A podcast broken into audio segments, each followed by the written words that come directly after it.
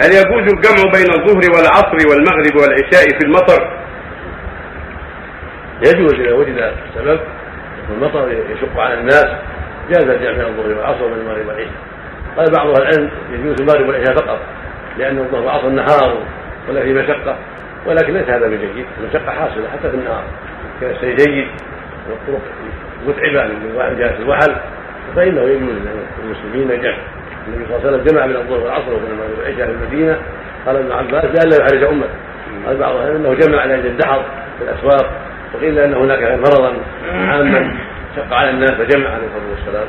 فالحاصل إذا كان هناك مرض أو مطر شديد فالذي به المرض يجوز له الجمع بين الظهر والعصر والمغرب والعشاء، أو في السفر أو في الأمطار التي تشق. لا بأس، نعم، المغرب والعشاء سواء كان في وقت الظهر أو في وقت العصر، سواء كان في وقت المغرب أو وقت العشاء، جمع تقديم وجمع تأخير.